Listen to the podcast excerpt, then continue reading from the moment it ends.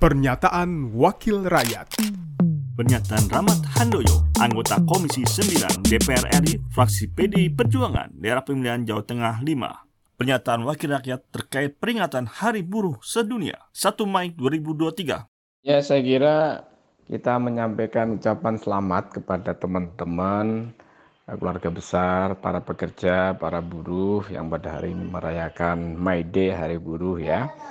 Uh, mudah-mudahan ini menjadi momentum untuk menyatukan dan mempererat silaturahmi antar pekerja ya.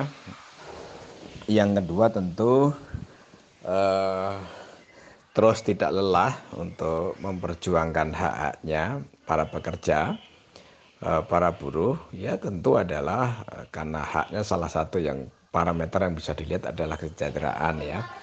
Kesejahteraan baik dari sisi pendidikan, kesehatan, termasuk hak dasar hidup lainnya sehingga itu bisa mendapatkan yang sesuai dengan harapannya.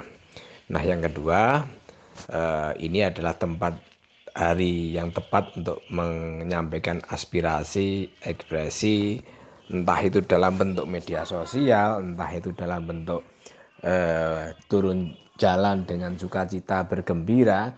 Namun saya wanti-wanti agar eh, tetap penuh dengan tanggung jawab.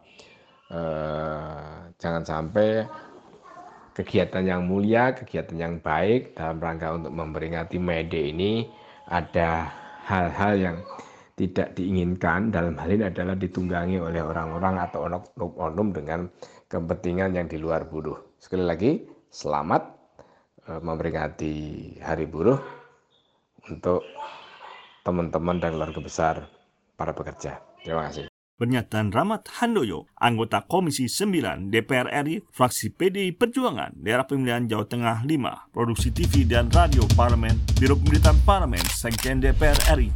Pernyataan Wakil Rakyat